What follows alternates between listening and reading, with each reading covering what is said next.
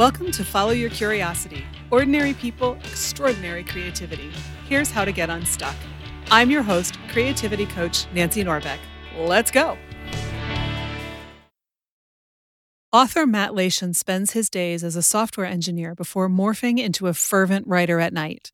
He's best known for his writing and research for his debut novel, Jack the Ripper Live and Uncut, which has received the Jack the Ripper Book of the Year award for fiction from the Ripperology community.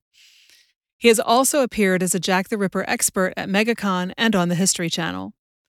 Matt joins me today to talk about why that book was self published for only six months, his foray into writing a thriller in a fantasy setting, the importance of encouragement in the creative process, why creative folks should always be bold and take chances to promote their own work, and more. Here's my conversation with Matt Lation. Matt, welcome to Follow Your Curiosity. Thank you. It's a pleasure pleasure to be here. An honor to be here, actually. Uh, so I start everybody out with the same question, which is Okay. Were you a creative kid or did you discover your creative side later on? I was, uh, in a way, I may have uh, given away to the sporty side for a couple of decades after high school, but I definitely was.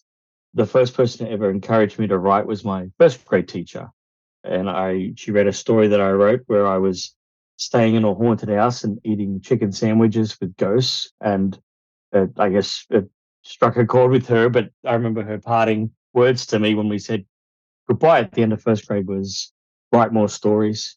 And I had other teachers give me that too.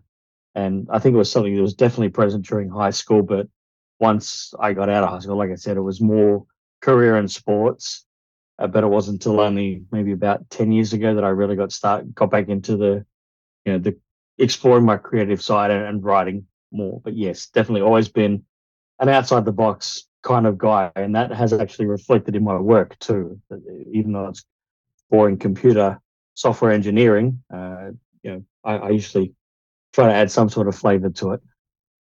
Well, I think that, you know, I am not a software engineer, but I have worked in tech support. And I think Okay. anything where you're doing something like that, I mean, you're either creating something new or you're solving a problem. And I think there is a lot of creativity in either of those pursuits, whether it comes with a paintbrush or a violin or a computer keyboard. It is, and and sometimes it, it's it's helpful, but there's other times when it can be to your detriment. Yeah, I, I remember I worked on a help desk for a couple of years with a team of seven guys, just a wonderful team, wonderful people, and a guy that had just come in. He had all the paperwork, all the degrees in network administration, and all types of uh, certifications. And we gave him a, a problem to troubleshoot, and he spent two days uh, exploring what was wrong. And the answer was actually just simply changing the letter that was in a file from one to another. And if he changed that, it would have been fine. I learned that we all learned that through experience on the job. hmm It just sort of goes to show there's just some things that uh, that a classroom can't teach you. And I, I think that might be why I didn't go to college. I sought a career in IT, and I just I don't know whether it was feared or just felt that I within five years what I would learn would not be relevant 10 or 15 years later. So I thought just learning on my feet in the industry was was the best way to go about that. That's so interesting because so many people don't make that call. And it's not something I advocate. I say, hey, you want to be like me, like it's you know, go to school, obviously.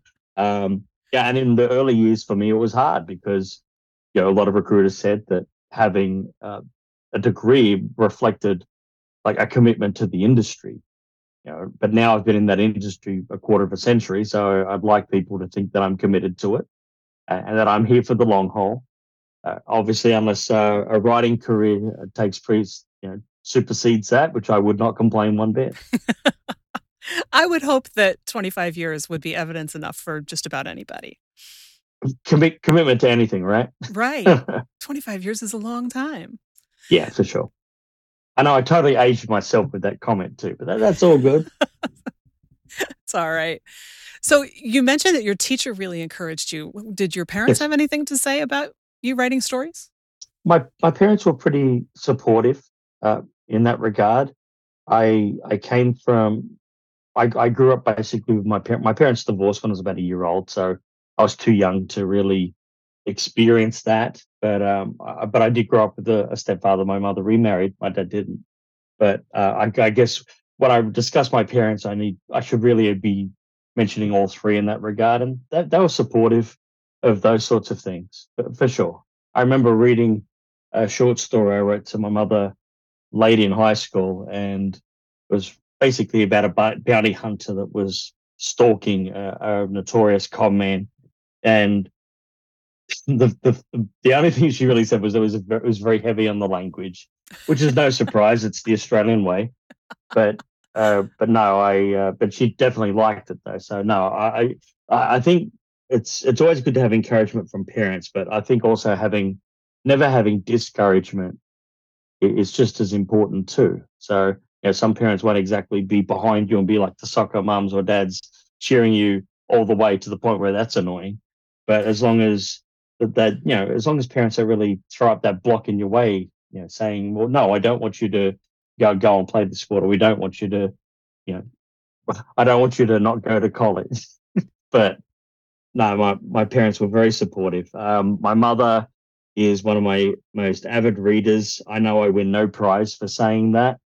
Uh, I think most people can lay that claim to that, but I, it was an honor when she she read the first book that I wrote. Uh, sadly, my my father passed away, uh, he, so he never got to see uh, any of my literary works. But but he knew I definitely had it in me. Yeah, and you make a good point. You know, I've been doing this long enough to know that there's a huge mm. difference if you support your kids or if you try to get in their way. You know, the kids who are supported have a much easier time making things work. And yes. yet, not being discouraged is still a dramatic improvement over being actively discouraged. Right, exactly. Yeah. And I would even go a step further and say that uh, applies to spouses as well. I have a, a, a wonderful wife who who is ex- extremely supportive, uh, and she's not really a beta reader, but my beta listener. when I write something, I, I, usually read it out to her to, to get her you know, to get her input before anybody's. So uh, I think that's also been a driving force for me. But supporting kids, absolutely. Like I have two. Uh, I have a son and a daughter. My wife and I completed the set, as as we we, we put it. Uh, but both my children are also on on the spectrum, and therefore support is it's just at a different level mm-hmm. um, when it comes to that that kind of thing. So, um, no, uh, I've learned the value of support through from my own parents, but also from the parenting experience for, for sure. Yeah, that makes sense.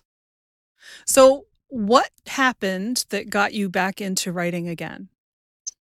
I was I saw an advertisement on Facebook for uh, for the website Masterclass, and it was a class that was hosted by James Patterson. I was a big fan of James's stories. I, I read a lot of the Alex Cross books, and it was a class on writing. I, at that point, I tried to write. I think I tried to write one novel, and I just deliberately wrote only the scenes I really wanted to write. I got to about sixty pages, and it just was dead in the water at that point. But I did his masterclass, but it also had the incentive that you qualified for a, competition where you could submit a book, a plot synopsis, and a sample chapter for a story idea. And the winner got to write their collaborate on their story with James Patterson. So I saw that as a as a huge uh, opportunity.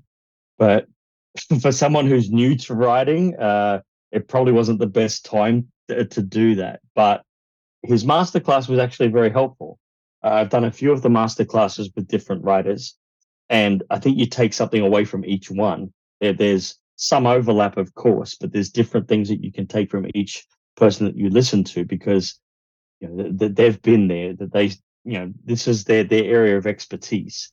And the big thing I took away from Patterson's was the importance of two things: was the importance of creating an outline for your story. I'm a planner, and but also the importance of just constantly propelling the plot with with every chapter. Uh, you know, I've written a, a, number of genres, but I think that's something that's been prevalent in everything that I've written. It I still like to propel the plot, not necessarily at thriller or breakneck pace, but some. The, I like to give my reader a, a reason at the end of every chapter to to want to keep going. No, it's it's not time for bed yet. You got another chapter in you. So next thing you know, it's two a.m. I I've had that complaint from from a lot of readers, and you know what? I will take that to the bank every time they they say that. I Absolutely.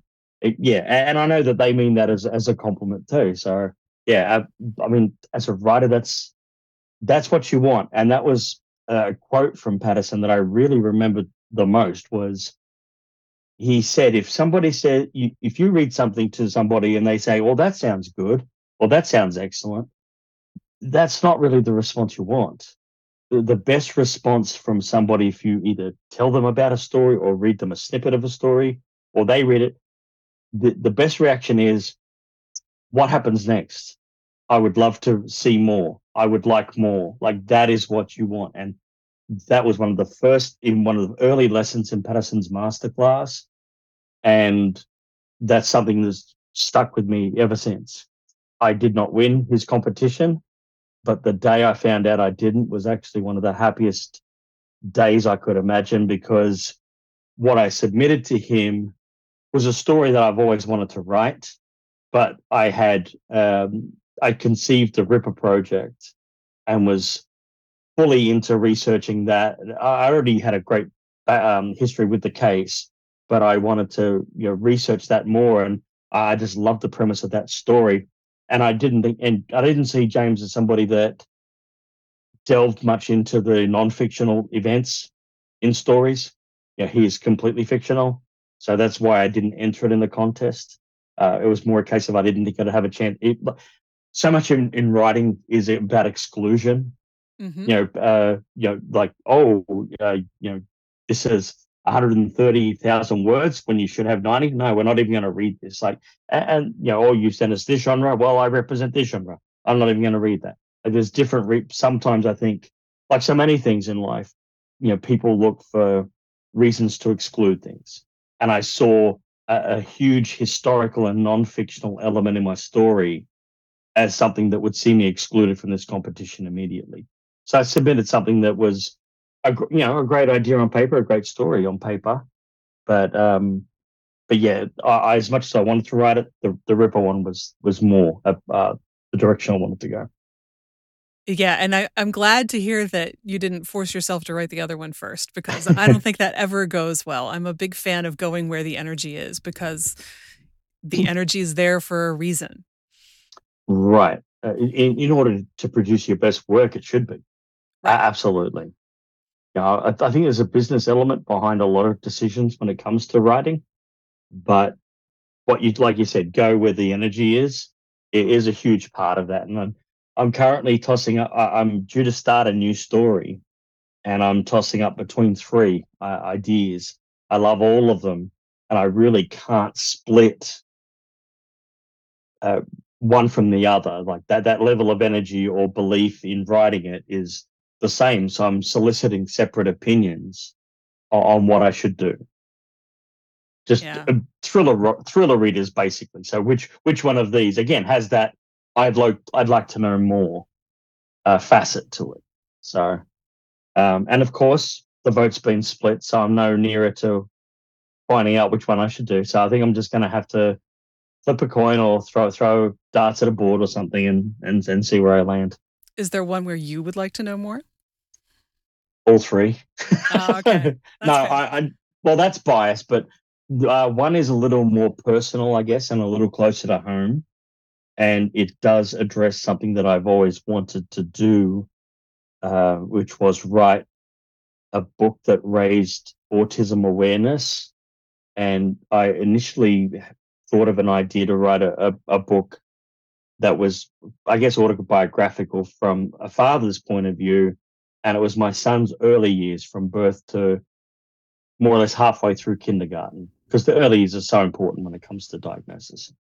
And I've I had my agent tell me, and uh, I, I, they basically tell me people tell me not to write it for different reasons. and they're all valid. So it's very hard to go against some of the reasoning why I shouldn't, even though it's a story I would love to tell. It, it, like I said, writing writing it in not a, non-fictional biographical memoirish story is not uh, the way to go. But being a thriller writer uh, is one of my favorite lanes to write in. I did conceive a plot for a thriller which involves uh, autistic characters, uh, so I could. And I've actually some people that have read parts of it have said, "Oh, I, love this this chapter and this chapter," and these were actually taken from real life experiences. So I see an opportunity to inject these stories and raise autism awareness like I planned, but also write a you know a, a, what I consider to be a, a tight so psychological thriller with with high stakes, high tension, of course, and um, I think I can you know ad- address both writing needs uh, in the one story, but also I think it's something that has a potential to be more meaningful than other stuff. You know, I, I say to people, I, I write airport fiction stuff, something that you buy in an airport that's you'll read on a plane and probably not think twice about after you read it. But I, I yeah, I, don't mind if you know the, to me as long as my reader is entertained. But this is something. But this is a story that I think would uh, in it would encourage debate. It would invite discussion and um, yeah, like, and I would love to have one of my stories carry that that type of meaning. And the story, though, I had planned to write in a dual POV, but these were people that were taking care of autistic children. I, I would never write in the voice of an autistic child. My son and my daughter are autistic, but I have no right to, that gives me no right to use that voice, in my opinion. But as a carer, I've lived that research for over a decade. So I think I'm pretty well qualified. Like I said, people's favorite scenes in this story that I've written so far, I've written nearly 100 pages, it's they're all taken from experiences from real life. So, you know, sometimes it comes under so many things in, literature, and that is, you know, um, the truth is stranger than fiction, and that's like the Ripper book. You know, I give people a bit of an info download after they've read the story, and they can't believe how much of it is actually true. You know, it's a fascinating case. It doesn't need my help to embellish anything. I think even though I even though I embellish something. I think you're hitting on, you know, that that famous adage for writers that write what you know. You know, I think the fact that those scenes are coming from your own experience gives them a veracity that people can feel, even if they don't know that that's where they're coming from. I, I tend to agree. I, I, I've, the write what you know is definitely a very famous um, line, I, I guess, or, or phrase that, that people refer to. I think my, my take on that is writing what you know is easier, but I think writers are definitely capable of writing something they don't know. Yes. And and an example of that is another story that I, I wrote. I wrote a fantasy based whodunit, and most people consider it to be the best story I've written to date. And I am I have very little background in fantasy reading. I, I read it a lot as a kid, but once I started reading thrillers, that it totally took over. Uh, but I, yeah, but obviously I've seen a lot of fantasy based movies and, and things like that as well. But to write it, I, I had to definitely do, in a way, research on, on the fantasy genre and become a bit more of a, a student in, in the genre. And it was totally alien to me in terms of writing it. And yeah, I, so it's a story I'm very happy with and very proud of. So, but that was a story that I. It's not a case of write what you know. Although there's a murder mystery in it with plots and the, like I said, the pacing of a thriller. Yeah, that's me staying in my lane and being comfortable.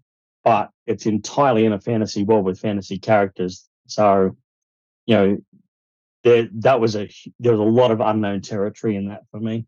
So I I do agree. Writing what you know is more comfortable um, for a writer uh, uh, to express themselves, but also if it's something like the Ripper book, where it's got a lot of historic uh, historical fiction in it. Um, at least I took my research seriously, and it was over 14 months of of research, um, which included writing the story as well at the time. But I, you know, I, I take research for, for any story seriously, whether it's whether it's the Ripper's Whitechapel or e- even in a book where I wrote, where uh, there was a prison visit, and I actually went onto their website and downloaded their manual for visitation procedures and what took place, and I reflected that accurately in the story. I could have written anything, but sometimes I just get to stick with the detail on some things. And like you said, I want to know what I'm writing about in that chapter.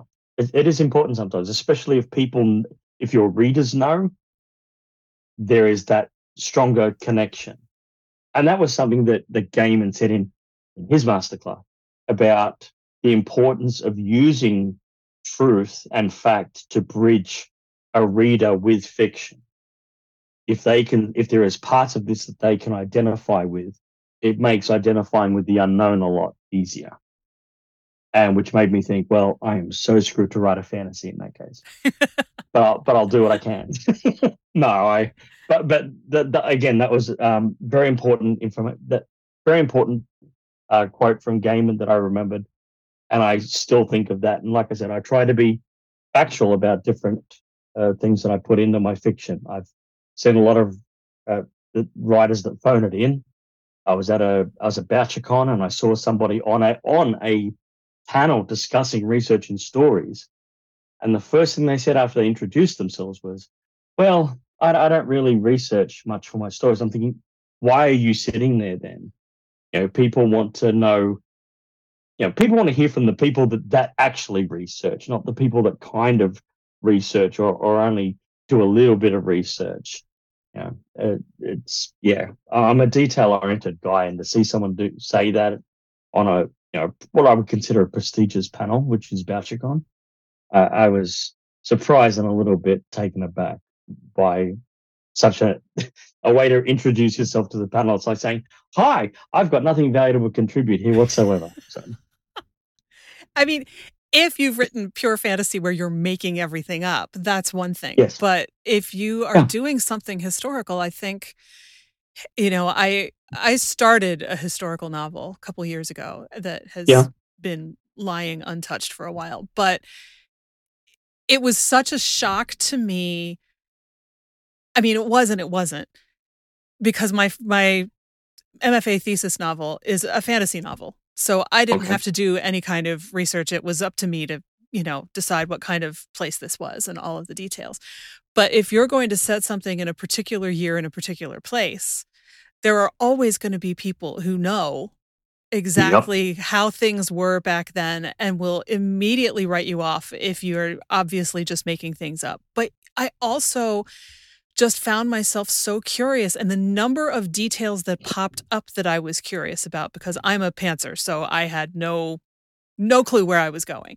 But you Oh, know, so and I was sit- and I was sitting there going, okay, so when did electric streetlights become a thing in London?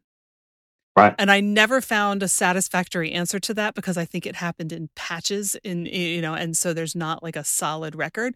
But at the same time, I wondered how long it would take for a letter to get from Shrewsbury to London and I sent off an email to the whatever the Royal Postal Museum is and they sent me a whole timetable. And Oh, I just was yeah. like, wow. Look at what Oh, you can find on the internet. So, oh yeah, I've I've definitely got some stories there. I, I I would like to tell one if I can. sure. Well, firstly, yes, people can are so accommodating if you're trying to, you know, find out details. Because and again, it's I think it's just an appreciation for for truth. But my my favorite one was uh, I'm sort of giving up one of my stories here, but that's fine. Uh, there, there's a scene in my story because my, my main character is a uh, is what's called projected. It's a form of time travel, and he's put somewhere, and he, but he has the presence of a ghost, like say uh, Patrick Swayze in Ghost. hmm So he can see everything. He can walk around, go through doors. No one knows he's there. And as a trial mission, he is sent to the first time the Beatles performed in concert with Ringo. So the first time they were the Fab Four. And that took place in August 1962 at a place called Hulme Hall. Now, I would bet I would get a lot of photos, different info, all that sort of thing. But I never could find out what Hulme Hall looked like on the inside of the But outside, it's great. Google Maps, thank you, hello, because it hasn't really changed much over the years. But I couldn't because nobody knew of the significance of that night, and this was pre-smartphone social media. That there's no photos that can really tell, tell depict this for me. So I'm trying to find it, and the source that I finally came across, I found a YouTube clip of a busker named Danny McAvoy, and he was sitting in the middle of Hulme Hall, and he played an acoustic version of the Beatles song "Misery." And at the end of the clip, he asked his daughter, who was filming him, to do a, a 360 panorama of, of the hall to show people what it looked like. And then he gave like this little two minute speech about the hall and its history. And I had my, you know, a picture's a thousand words. I had like, you know, a million words to describe Hulme Hall after after seeing this. And I actually reached out to him over Facebook for it with a question. And he answered me about two hours later. And, and I just, I could not believe the kindness of some people in some of the research I did. I, I encountered some people who were not as accommodating and were downright impolite and rude.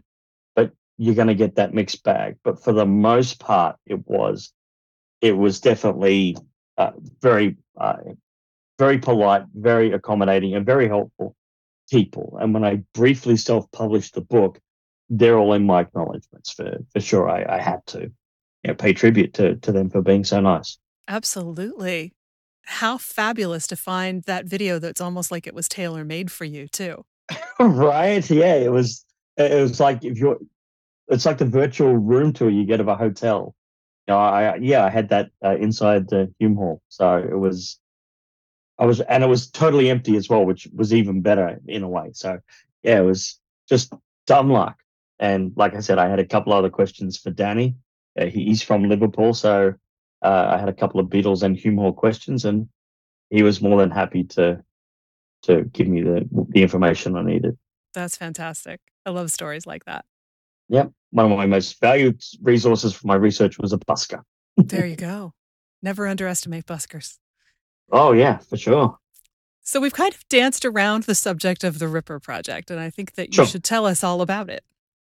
Okay. Uh, a long time ago, I I did write. It was my first novel. I wrote a story that involved, as I mentioned, time travel and the Jack the Ripper murders. When I was conceived the idea for the story, I thought we'll never know who solved the murders unless you're there, and that was instantly like a light bulb for me. I thought so much Ripper fiction has people peering around corners or hiding in shadows. What if I got a character in a in a situation where he is right there. he has a front row seat to all of this. And you know, hey, you want to get up and close and personal for the Ripper murders? Be careful what you wish for. This guy's going there. So I I started plotting the story, but I also there because that world was already built. The requirement was to research it, and then I had to. But but the world of the time travel that I invented was different because I thought, okay, I'm writing about time travel, I'm writing about Jack the Ripper. These are two very well trodden tropes. You know, I need to bring something fresh for both of these. And so I, that was what I did for like the first three months of the story, was working out how am I going to do that. And I even had my own like little Q and A for projection, like what rules were there? You know, do I get tired? Do I get hungry? Do I feel the elements? you know, do I follow the rules, the laws of gravity? You know, these sorts of things. And to me, I had to have those answers first before I could write this. And as I mentioned, that was about three or four months of just being in that headspace trying to create it all. And after I wrote the story, I I, I had the usual writer imposter writer imposter syndrome. Mm-hmm. I wasn't sure whether it was any good you know, hey, I could send it to my mum and she told me it was great, but that doesn't bring me any closer to knowing if I'm a good writer or not. So I did start vetting it with some people that, that hadn't read it. And I did send it to a professional editor who worked for a publishing house. And the way it worked was she had her own editing services. And if she liked it, she would submit it to the house to review for six weeks. And then if they liked it, offer uh, a deal. She got about two thirds through the story and told her publishing house, "Don't even review. Offer this guy a deal immediately." And whilst I was tempted to do it, my dream has always been a very simple one, and that's I just want to be able to walk into a store and see my book on the shelves, and I didn't put it there. you know, it's right. it's been ordered through distribution or what have you, but basically that's the dream. Anything after that is just gravy, but for me, right? That that's as far as I want to go for now. Like that's the first step. So I figured this publishing house though wasn't a stepping stone towards that. It was a lot of print on demand stuff. So mm-hmm. I thought so I spoke to the editor about that and she agreed. She said, no, this should probably go further. At the same time, I I knew writing a Ripper story that it would come under scrutiny from the Ripper community. Uh, ironically, whilst fiction is something that comes under scrutiny, uh, Ripper nonfiction comes under greater scrutiny. Like if you if you have a story that says case closed or case solved, it's immediately going to be disrespected by the Ripper community. But I wanted to write a story that had the mainstream appeal of a thriller, but it also offered really good insight into the case, and people that were experts in the case would appreciate its ac- accuracy. Know, like I said I, before, I didn't I didn't need to embellish on this story at all. Um, there was so much in- interesting facts about the, the Ripper murders that this already makes for a great story without my help. You know, I've just got to, the word I always use is braid. I've got to braid my fictional world into this factual world and kind of make both responsible for each other. That was the way I saw it. So, anyway, I had sent it to probably the two most critical places I could have chosen, but to me, best way to vet it. So I sent it to a, a place called the Whitechapel Society, and I also sent it to Ripperologist magazine. Now, the Whitechapel Society don't print reviews, but I was just interested in their feedback. Mm-hmm. And Ripperologist magazine does, uh, they dedicate like a number of pages to the nonfiction reviews and then the fiction reviews. There are books and books about the Ripper that come out every month. So at that time, I was sort of in this state of what do I do with this story? I had queried some agents. I had received rejections. And I think a lot of that was because I was just so green when it came to writing queries. I had a lot to learn. I didn't write very good queries early on. You know, people laugh or, or cringe at their own writing. I read my early query letters. I'm like, oh my God, did I really say that? Um, Querying is an art. It is. It is. I think some of it is formula, but some of it is also um, mm. some of it's lottery and some of it's just saying the right thing that's going to strike a chord with somebody. So I, but I got their feedback and it was through, through the roof. It was incredible feedback from them. The Whitechapel Society wanted to publish a reviewed article, an article review about it. Ripperologist magazine wanted to review it, uh, but both needed an ISBN to do it. In other words, I had to publish the book. Right. They're not going to review an, an unpublished manuscript. So I thought about it and made the the decision. Okay, maybe it's I'll self-publish this instead, and I did. And obviously, it was very well uh, received by the Ripper community, which is very rare for a, a fiction uh, work. And I had people read it that I've never met before. I've made, a lot of friends on this journey of people I've never met, but my story has allowed me to connect with them and they've connected with my writing and they've vowed to read anything I, I write, which is very flattering. And after I self published, people talk down about self publishing, but for me, the one gift that it gave me was immunity from imposter syndrome. I'll never feel it again because the underlying question that that that has writers either on their knees sometimes or in the fetal position wondering, you know, do I write decent stuff? You know, it, it well, that is the underlying question. Do I am I a good storyteller? Do people like what I, write write? And from my very brief stint of self-publishing, I learned, okay, I tell a decent story. People like my stories. So maybe I should try and pursue something, you know, bigger. Plus, I had zero social media presence. So I had, I was not, the phrase I always use is I'm a better storyteller than a story seller. and, uh, and I was, I was doing nothing to promote this story. Any copies that sell was basically word of mouth. I think Facebook was the only place where I really tried to, to put it out there.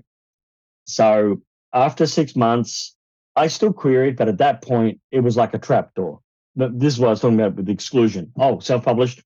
I never got past first base with a single agent. Mm-hmm. No one wanted to read it. And then I met my first agent, Shannon Orso, and uh, became friends with her and uh, her agency, Victorious Literary, on Twitter. And during an Ask Agent session, I really showed my cynical side. And she, she sent me a private message, you know, saying, Do you want to talk about it a little more? And I was surprised. Agents are usually not that accessible. I'm not saying they're unaccessible people, but to reach out privately, I considered against the norm. Right. So I immediately uh, had an appreciation for that. She, so I told her about my story and I said, look, I'm just getting crucified over this thing because it's self, you know, because I briefly self published it. Um, and it doesn't have a chance. People aren't even reading it. So she asked for the full and she offered representation four days later.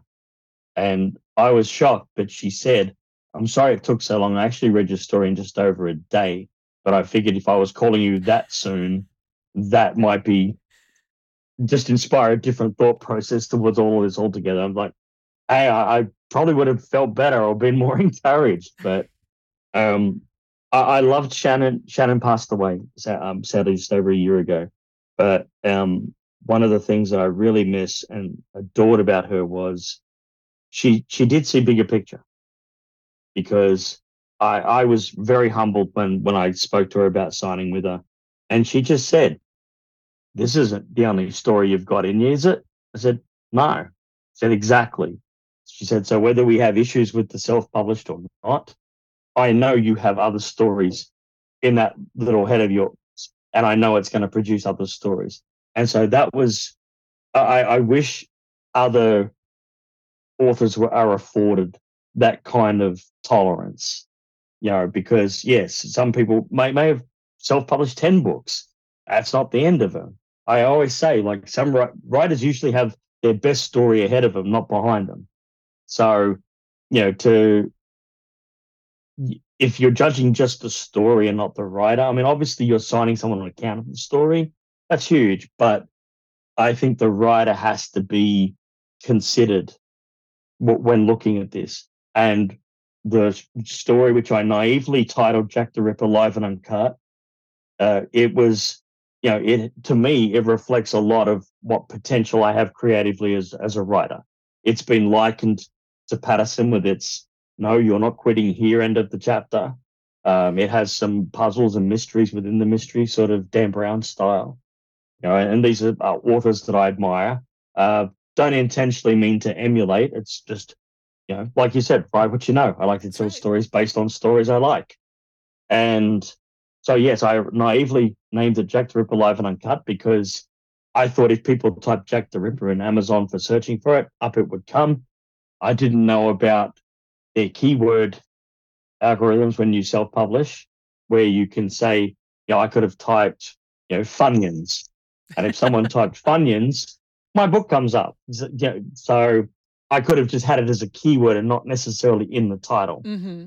But that was a very naive choice that served me very well. So, anyway, try, trying to keep this chronological. After six months, I pulled the plug on it after I signed with Shannon. Uh, it underwent a lot of rewrites. It did go out on submission to, to, to a few editors, and the feedback was okay. Uh, one in particular, uh, I found extremely validating. Uh, actually, a, a, guest of yours, you're familiar with him, Tom oh, Hogan. Hogan.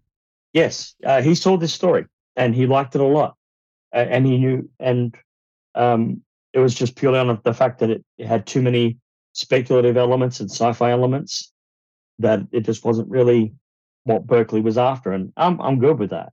But to, but he also reached out to me and said that it was almost like a a nudge like, you know, stay at it. You can tell stories. You've got this. So I took that as huge encouragement. And again, it's it adds to me being stubborn though. If someone says, you know, oh, you know, no, this story, you know, can't go anywhere, I'm like, well, I think of the people that have liked it. And, and I was saying to someone only the other day who was down about their manuscript being rejected by an agent. I said, did they read it all? And they said, no. I said, well, why would you place stock in the opinion of somebody who hasn't read your book?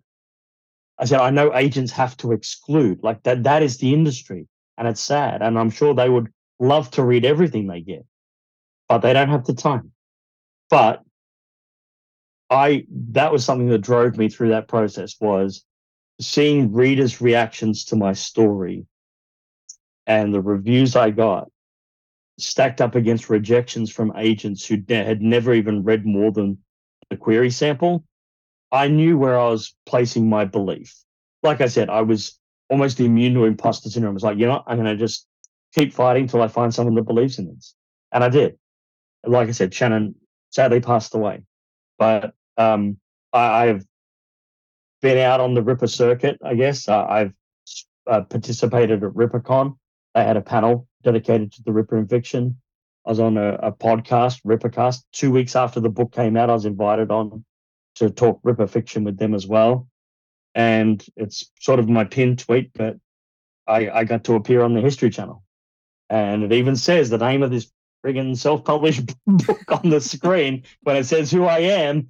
And people see this and the book's no longer available. But but because I foolishly named put it Jack the Ripper Live and Uncut, if the producers for that show, History's Greatest Mysteries, were looking for Jack the Ripper, and my book and my name came up everywhere.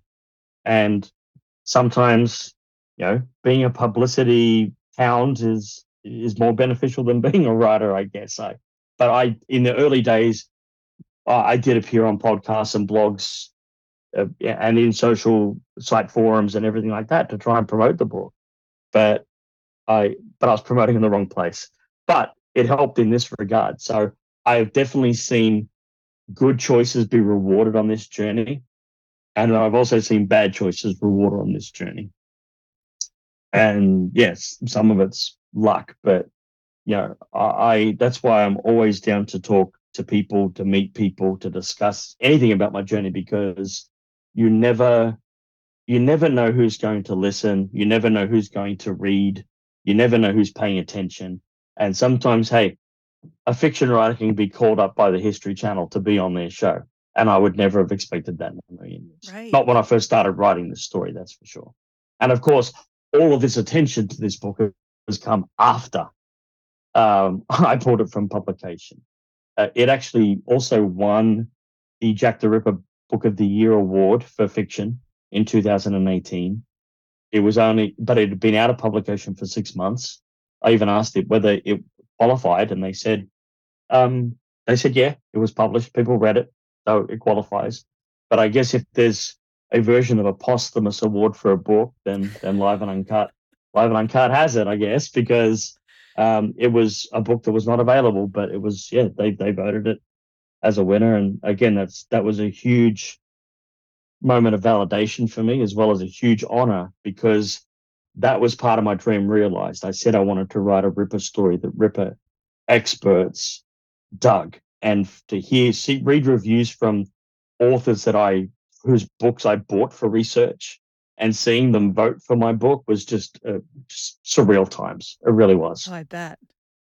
I love what you said about why would you why would you listen to the opinion of someone who hasn't read your whole book? I think that a lot of people and i was tempted to say writers but i'm sure that it happens in in every creative field you know we take every single piece of criticism and we give them equal weight right especially when they say you're terrible at this and you should never do it again you know it's like it's right. the easiest thing in the world to convince yourself that you're a terrible writer you're a terrible musician oh. you're a terrible whatever and i creative creative morale is like a house of cards. Yeah. Sorry, go on, go on. I just wanted I, to sort of throw that in there. I just feel like, you know, it, it's so easy to forget that not everyone's opinion should be weighted equally. You right. know, especially because I mean, if you're querying an agent, odds are good you've I hope you've done your research and you're not, you know, sending your psychological thriller off to a romance agent, right? Because that's never going to get you a, a right. positive response. But you know, there are certain people who are more likely to be your audience than others. But there yes. also, as you say, if somebody's read the whole book and can offer you really thoughtful feedback on the whole book, that's worth listening to. Someone who's right. only read the first 10 pages yep. can't can't really speak to anything but those 10 pages, which may or may not be like the rest of your book. So it's a oh, challenge oh, to no. kind of, you know, keep your head on straight about that kind it, of thing if you don't view it as well you know how how much effort did this person put into it? And right. you know, is it and, and it's and even at, at, next level of when i've received feedback from editors you know some sometimes people will receive feedback and go oh my god i've got to change this immediately. And i don't think that's necessarily the case either. You should stick by your story.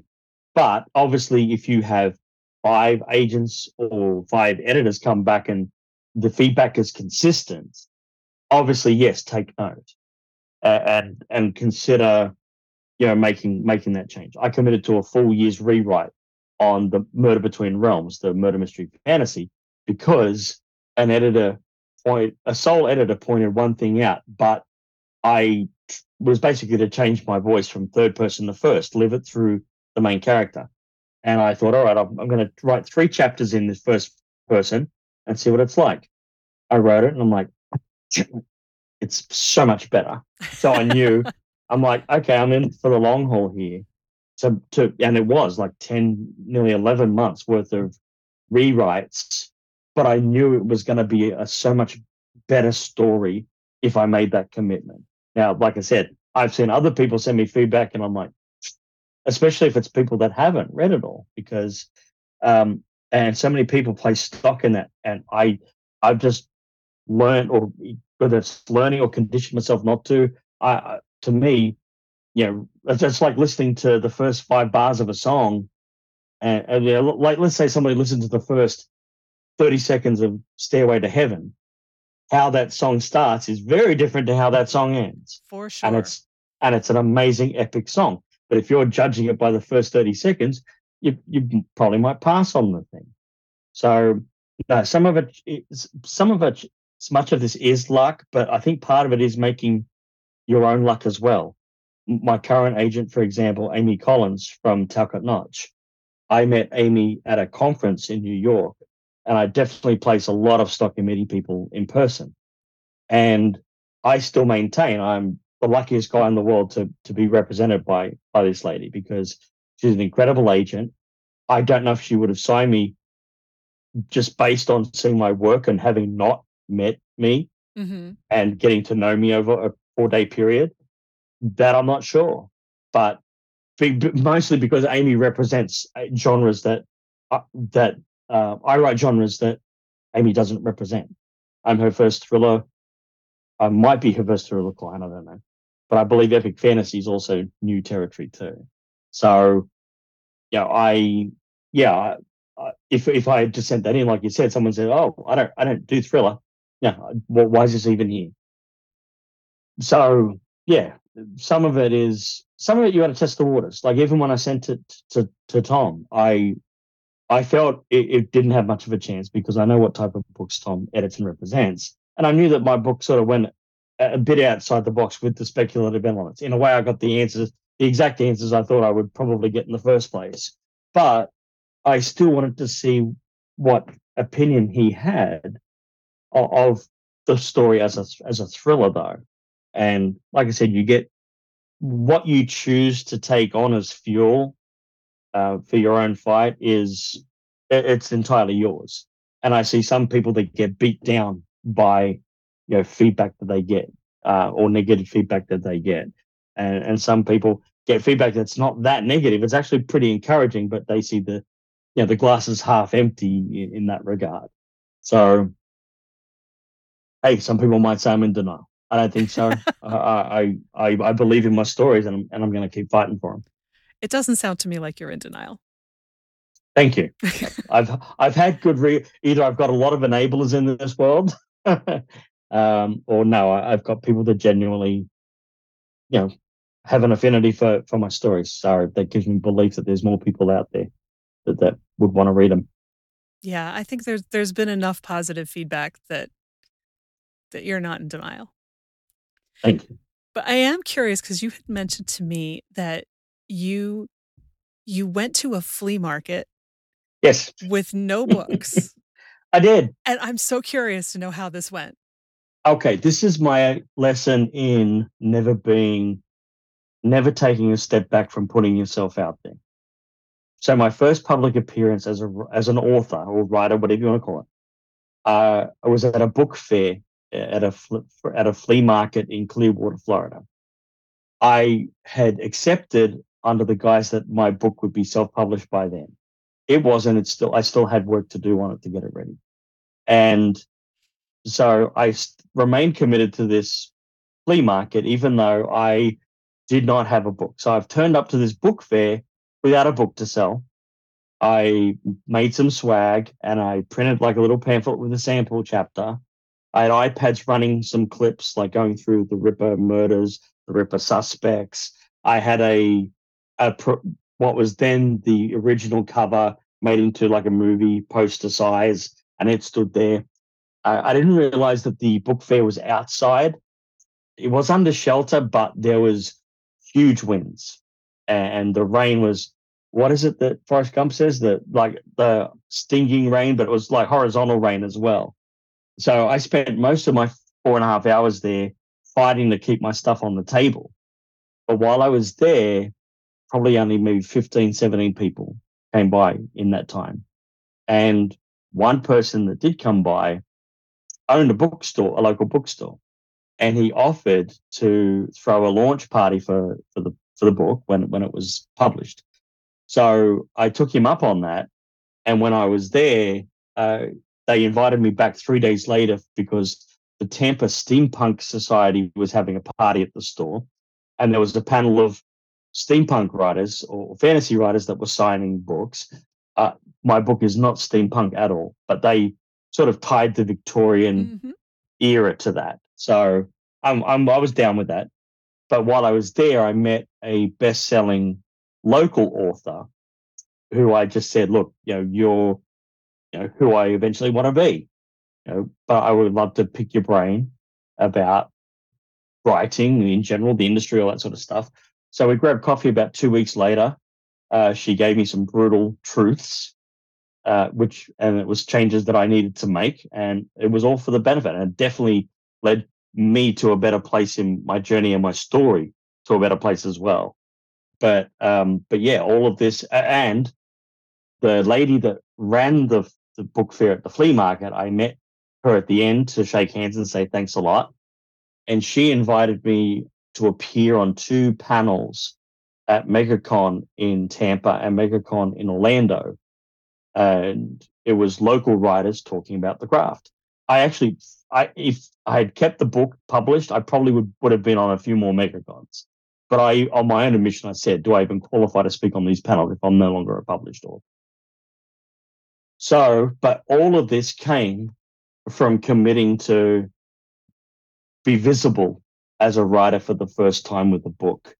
And yeah, my little jaunt to the uh, windy, rain whipped flea market in um, in in Florida uh, turned out to be one of the best decisions I, I, ever made because it's led me to some wonderful people, uh, some great opportunities, and it's things that enhance, I think, people as a as a writer because a lot of writers are introverts, but you know, somebody says, "Hey, you're going to be on a panel at MegaCon," you, you get over that introversion real quick. Luckily, I'm I'm not reserved in in that manner. I used to be that guy, but actually, another story entirely. But singing karaoke broke me in that regard.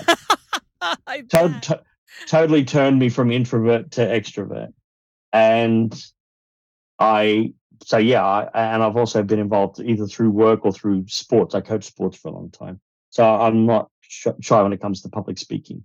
So, you know, those things have helped. But like I said, you, you know, if you get these opportunities, you know, anything you feel a little squirrely about or, or a bit shy, you know, you got to get over those because someone is just dying to pounce on in front of you and, and take that opportunity. And that's not mean spirited. It's just a competitive market. And it's just, in a way, human nature too. People just want that same opportunity. And that's what I've always said to people, you know, you know, like that, that have had agents that are thinking of leaving them. And, and I've said, there are tens of thousands of writers that would gladly trade places with you.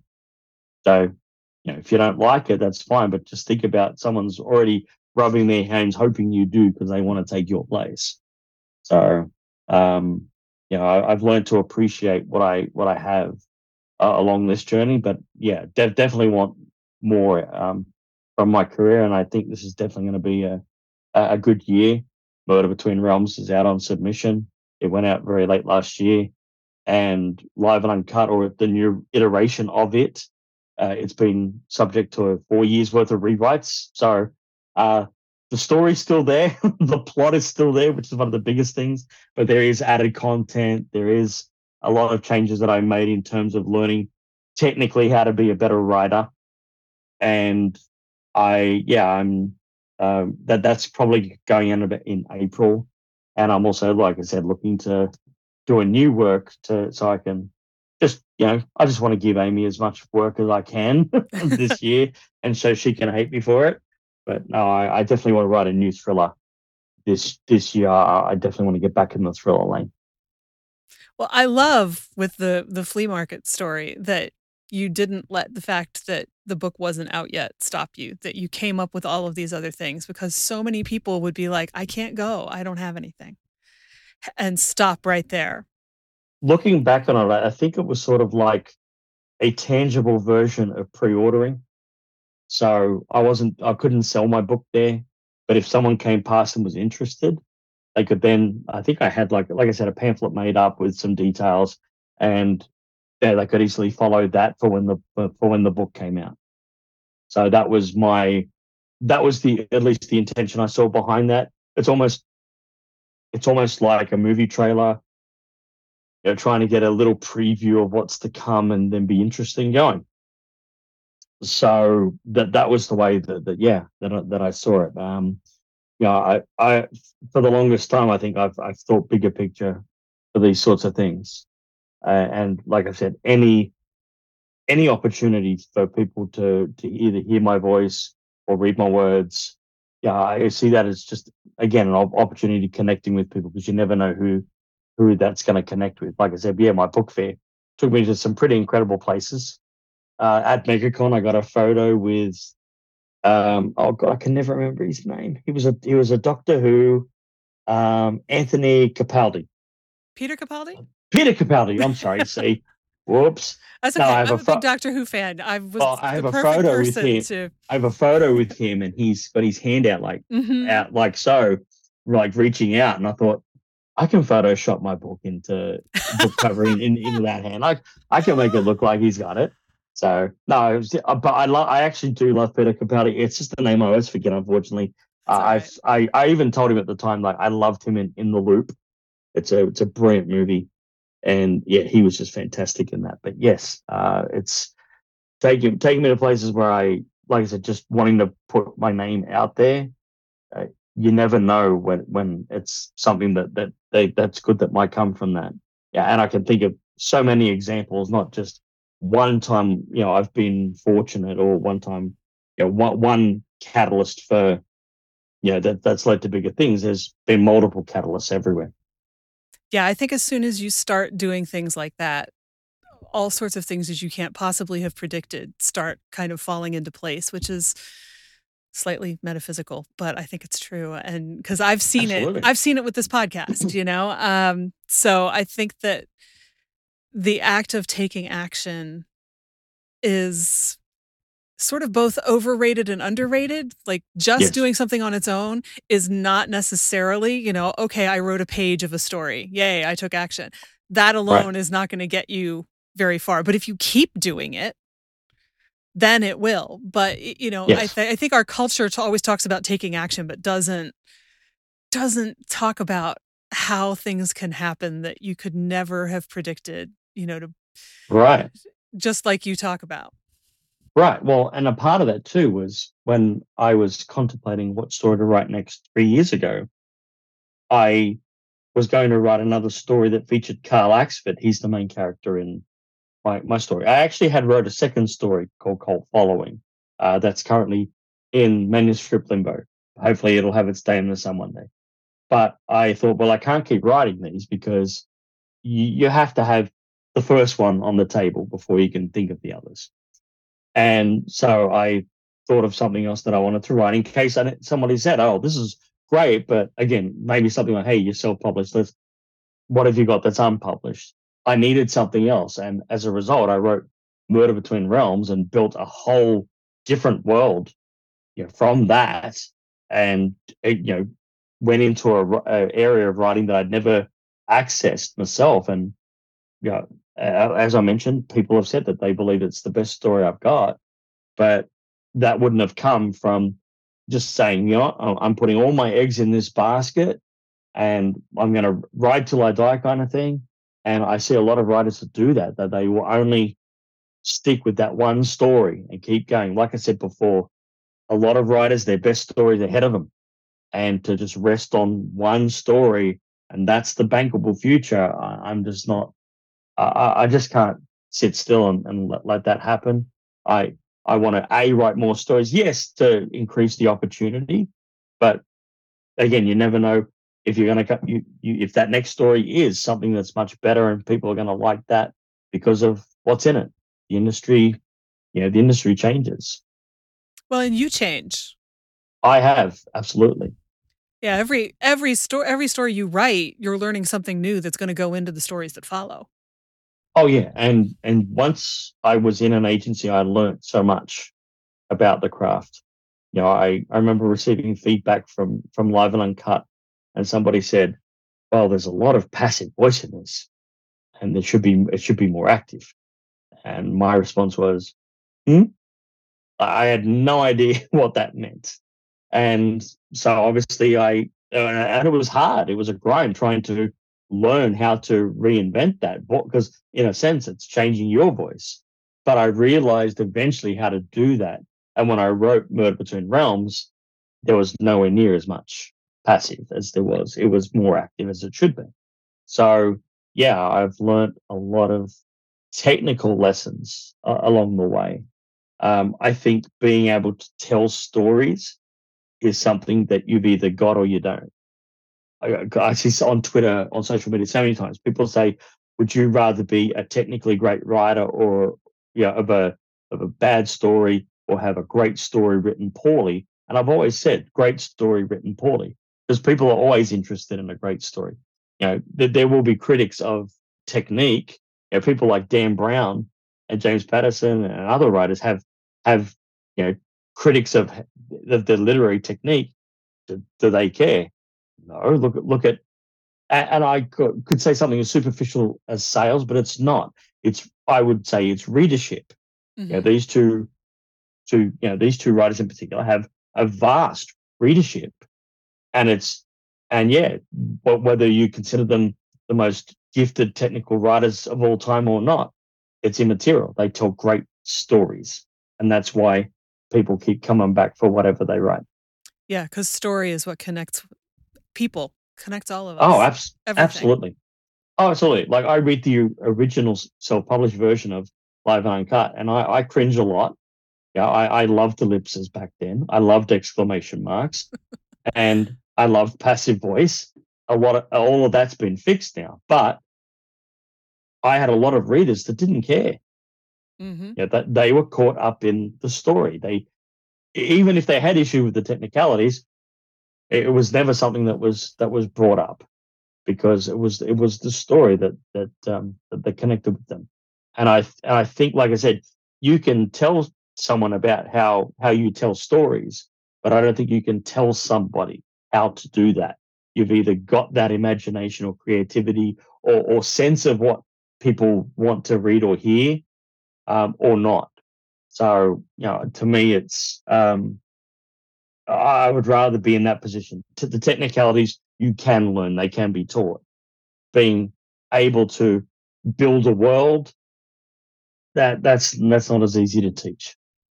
And that's exactly right. You can always, you know, and, and editors exist for a reason too. You know, there, there's always a way to Right. fix fix technical errors.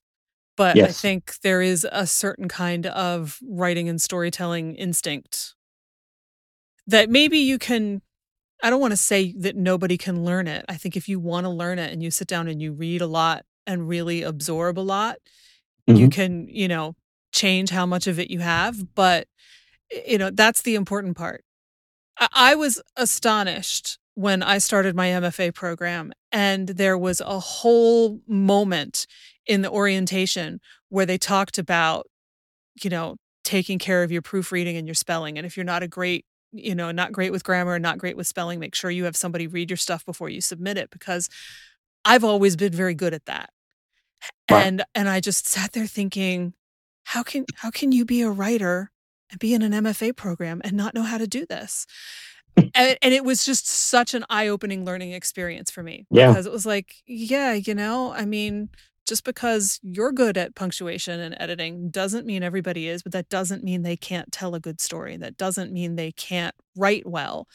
All of those things are things that somebody can take care of. No, for sure. I, I usually try to justify it with one simple stat. It, it's not going to sound very humble, but it is a stat nonetheless. I am not a very good technical writer. I am the first person to say that. You know, I have friends that I truly envy because they are literary writers and they have the ability to tell, excuse me, to tell commercial stories as well. I'm commercial, commercial all day.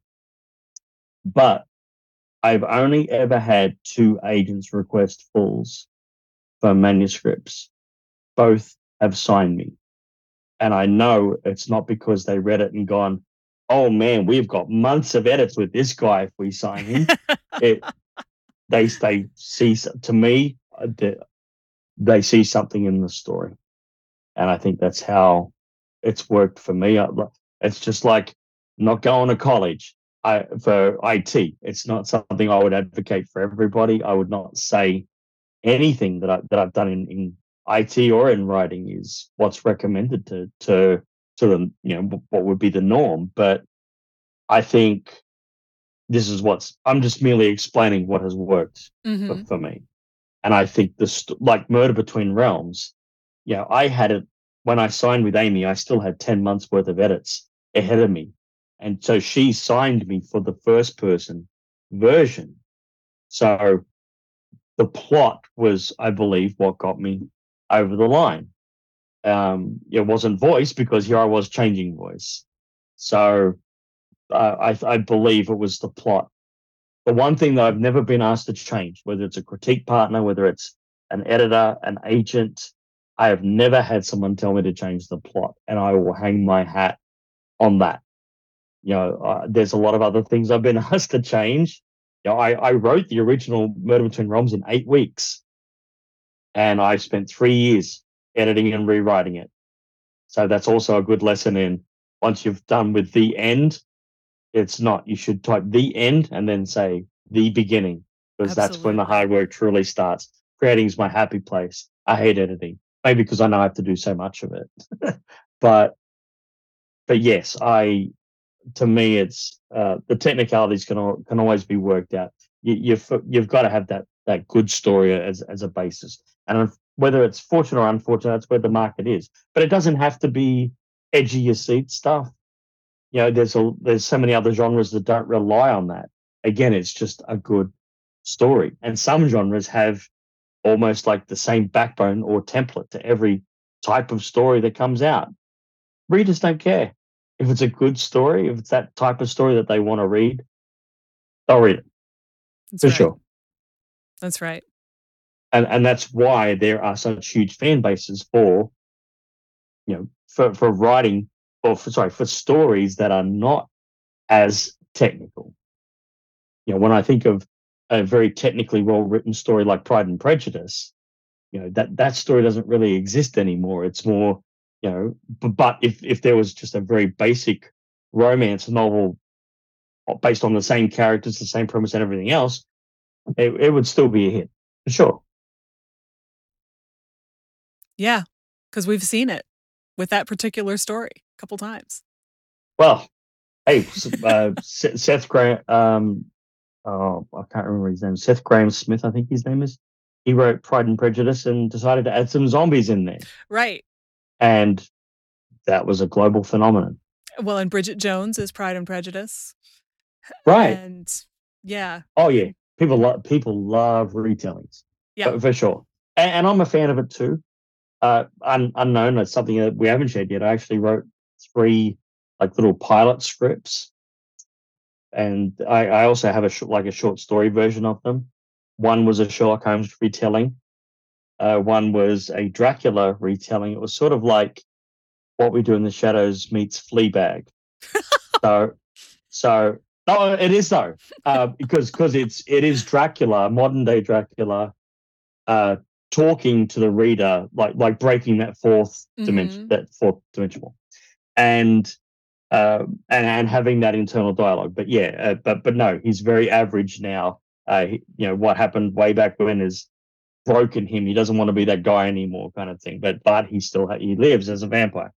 But no, um, but I also had a uh, one with that actually brought the Hunchback of Notre Dame and the Phantom of the Opera together in fiction, and that is a story I would love to write.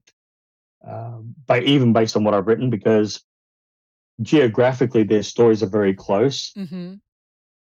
and they're both also very similar characters in the fact that they had love for somebody and it was forbidden or just not allowed by the society around them and it, and i thought that is just such a great connection to have because they they can't be too different like the phantom is very cultured the hunchback is a lot you know huge oaf and, but they have that one thing uh, but it, the similarities at their is at their core. Yeah, it's not like saying, "Hey, I like watching hockey." Oh, I like watching hockey too. Like these guys have had their hearts broken, um, and I believe when the Phantom was written, it was based on Quasimodo, or, or there was similarities drawn from that. Uh, Gaston Leroux saw like saw Victor Hugo's novel and character as you know, an inspiration for the Phantom in the same fact that they had had, had uh, one love and lost it, and, and, it wasn't so much their fault as it was, like I said, as um, a society around them that just just wouldn't allow it. Well, I'd read that story. I can send you what I got, but yeah, it's it's for me. It's a case of too many too many stories, not enough time. but a good problem to have. Um, in a way, I, I got to say it is, but it's also very frustrating True. because I think I think of these stories that I've wanted to tell, and yeah, hopefully I'll get some opportunities to do that. But yeah, I, I see that one uh, with um, with Quasimodo and, and the Phantom. Yeah, it was it was it was a bit funny, but it was also very much like a, a World War One thriller. And I know time wise that doesn't synchronize with the Hunchback story, but his involvement in the story is uh, is accounted for, like why he is there. But then I thought about it because I was thinking about this and I'm thinking, these are fictional characters. I read a story where Abraham Lincoln hunts vampires. I think I'm good. yeah, I, I, think that there's definitely a whole liberty taking genre out there. Oh, it, especially with fictional characters that are in public domain, mm-hmm. you see a lot of that uh, and retellings where it's a huge departure from the original tale. Um, and I'm supportive of, of that for sure. And, but yeah, I think there should be some faith paid to the original fan base of, of these stories, though. And yeah, I definitely, what I briefly wrote for both of these guys, it was bearing bearing that in mind, like the original Hunchback lore and the original Phantom of the Opera, you know, sort of story as well. Like you, yeah, I, I didn't go for too much departure from who they are and from the setting, but I, I definitely um, you know, obviously, yeah, in fiction you take liberties.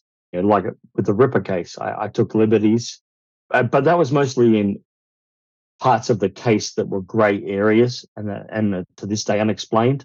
So if I have a an, a, an explanation for that in my story, people aren't going to say, "Oh, well, that's just not true."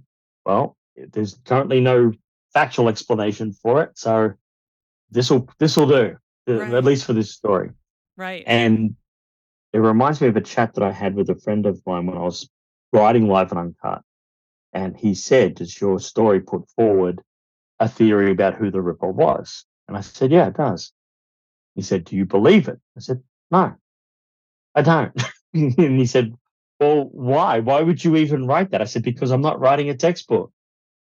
Know, if, if I was writing a textbook, know, where I, I said that that's the most brutal job in the world is trying to write a suspect book about the Ripper, uh, and therefore you're putting someone forward as a, a, legitimate suspect. That jury of millions is going to look for reasons for, of innocence, not guilt. So, and I just said to him, no, because I want to spin a good yarn with this story. So I want, I went with a theory that sounds plausible for sure, but in the to people that know better, no, it's it's not a plausible theory, but it's still entertaining none, nonetheless. You know, in a fiction thriller, that's what you're looking for. But as I mentioned, there is a ton of research in in the story, and I, I really wanted to put people in Whitechapel when I wrote it, and, so you know, to do that, I had to fully immerse myself in a rabbit hole that I enjoyed being down, but there were times when it was very hard. You know, I my wife sometimes saw me, you know, crying at the desk and said, "What's what's up?" And I just, you know, I'd be shaking my head saying, "I just can't believe, you know, that this was done to somebody." And, uh, but I, but uh, in a way, as painful as, as that as that was, it does translate well to feeling inspired to write and I remember when I wrote some of the, the chapters that involved the murders, there was a, the research was very hard. But I wanted to try and give the the uh, victims a bit, bit of real estate in the story because it's not just about Jack. But I also wanted to, um, you know, I wanted that research or that pain to, to translate it onto into the story, and I definitely drew a lot of motivation from from that, and I think it showed. You know, when you take something that you research and you're putting it into a story. So the nights when I was writing the uh, one example I'll give, uh, the Mary Kelly, which was the fifth um, murder, and probably the uh, not probably it was the most gruesome.